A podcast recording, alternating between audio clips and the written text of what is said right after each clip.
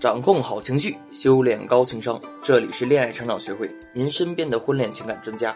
我是明心。有很多学员问我，老师，我老公脾气特别暴躁，跟他在一起啊，就像跟个不定时炸弹一起死，不知道哪根筋搭错了就是原地爆炸，每次啊都吓得我惊慌失措。可结婚前呢，他根本不这样啊，是个温文尔雅的人。可为什么婚后整个人都变了？我该如何根治他的暴脾气呢？常识告诉我们，暴躁是一个很差劲的性格。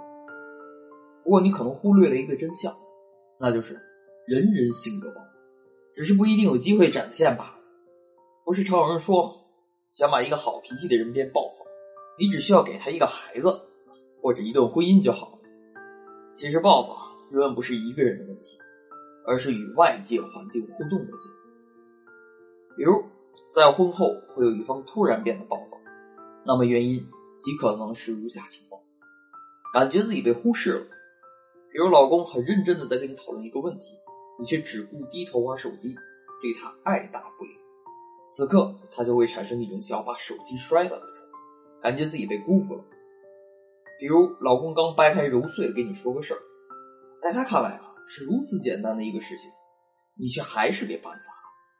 此刻的他想破口大骂，感觉自己被否定、被误解。比如周末，老公买菜做饭，亲自下厨，辛辛苦苦做了一大桌子菜，你只尝了一口，就掏出手机叫了份外卖。此刻的他想弄死你的心都有了，感觉两个人对家庭付出不对等。比如老公每天工作很忙，你却视而不见，不是约闺蜜逛街，就是网购买买买。一副赚钱和家务都与我无关的样子，他就会非常不爽，可能想摔东西发泄。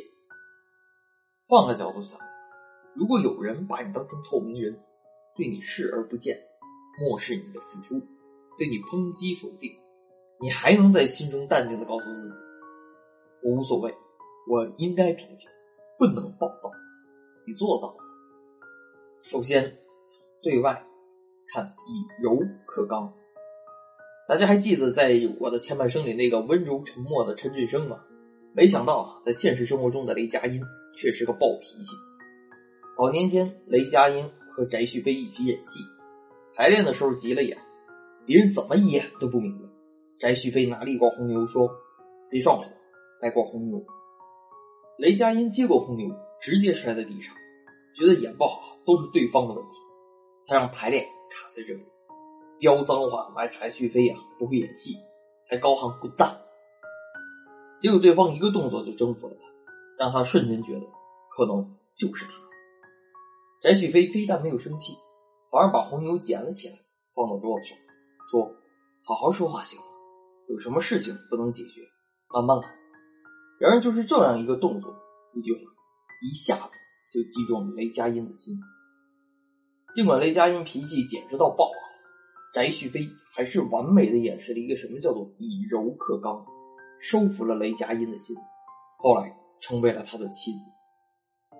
雷佳音直言：“我脾气不好，我脾气酸。”而翟旭飞恰恰就是能够接住他的脾气，就像他对妻子说的：“因为以后的生活中，这个女人能够兜着我，能包容我，就我这么个熊样，你都能包容我。”心理学有个名词叫做投射效应，是指个体依据需要、情绪的主观指向，将自己的特征转移到他人身上的现象。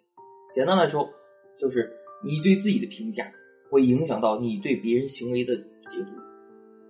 我们再来远景重现刚才的例子：倘若雷佳音当时痛斥不会演戏的女演员是很自卑的人，但出于高自尊，会急于证明自己的能力和演技。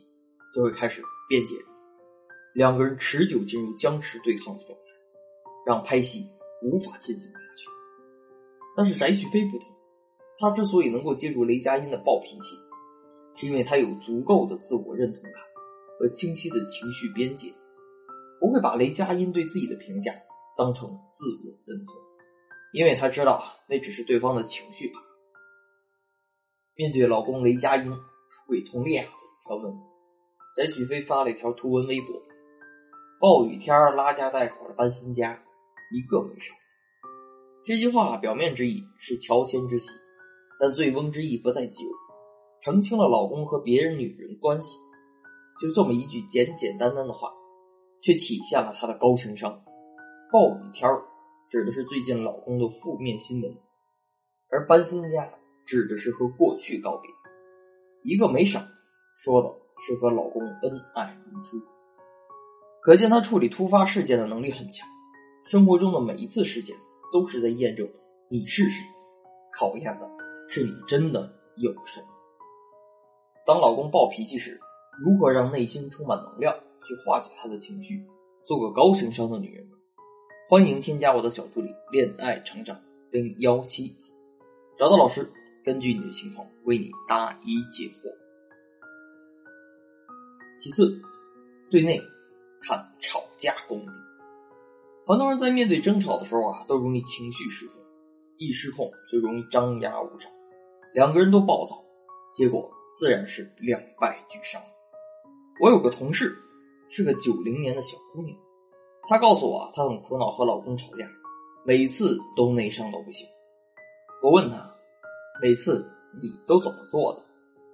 她说，吵架的第一原则当然是不能示弱啊。表面看似柔弱的她，没想到吵起架来却像个刺猬。结婚七年，她和老公却一直是相爱相杀的状态。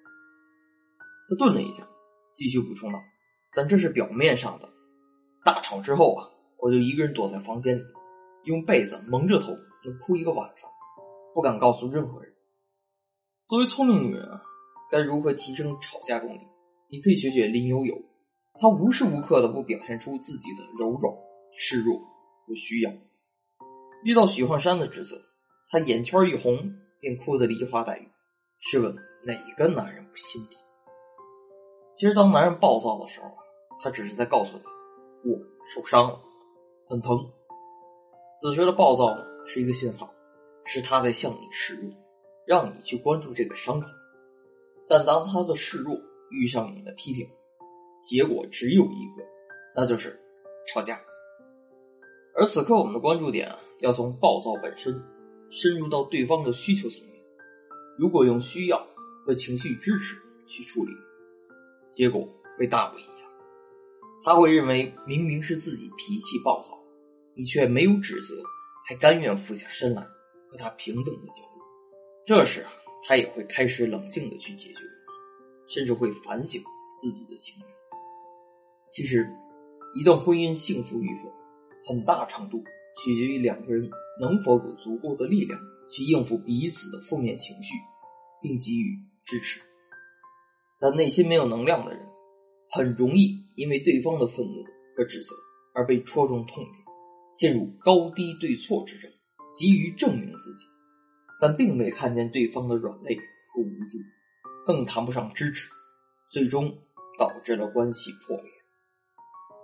最后一个问题，不是所有的男人都可以被收服的，你要挑选的那些可以被收服的男人。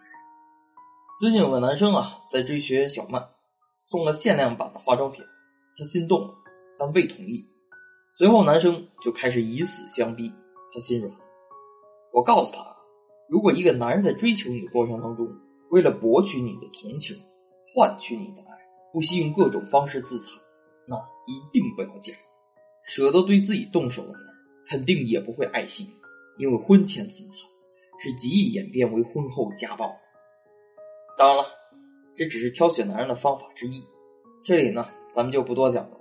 我们来总结一下：想要收服暴脾气的老公，需要我们以柔克刚，聪明的去处理外部的问题，也需要我们示弱和需要，巧妙的来应对彼此间的负面情绪。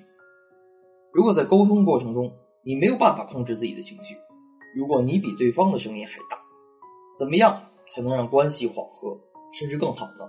你可以添加我的小助理“恋爱成长零幺七”，恋爱成长小写全拼零幺七，让我来帮你挑选一个可以被收服的老公，对你疼爱有加，让你往后的每一天都是情人节。今天的节目就到这里了。喜欢节目，记得订阅专辑。我们下期节目再见。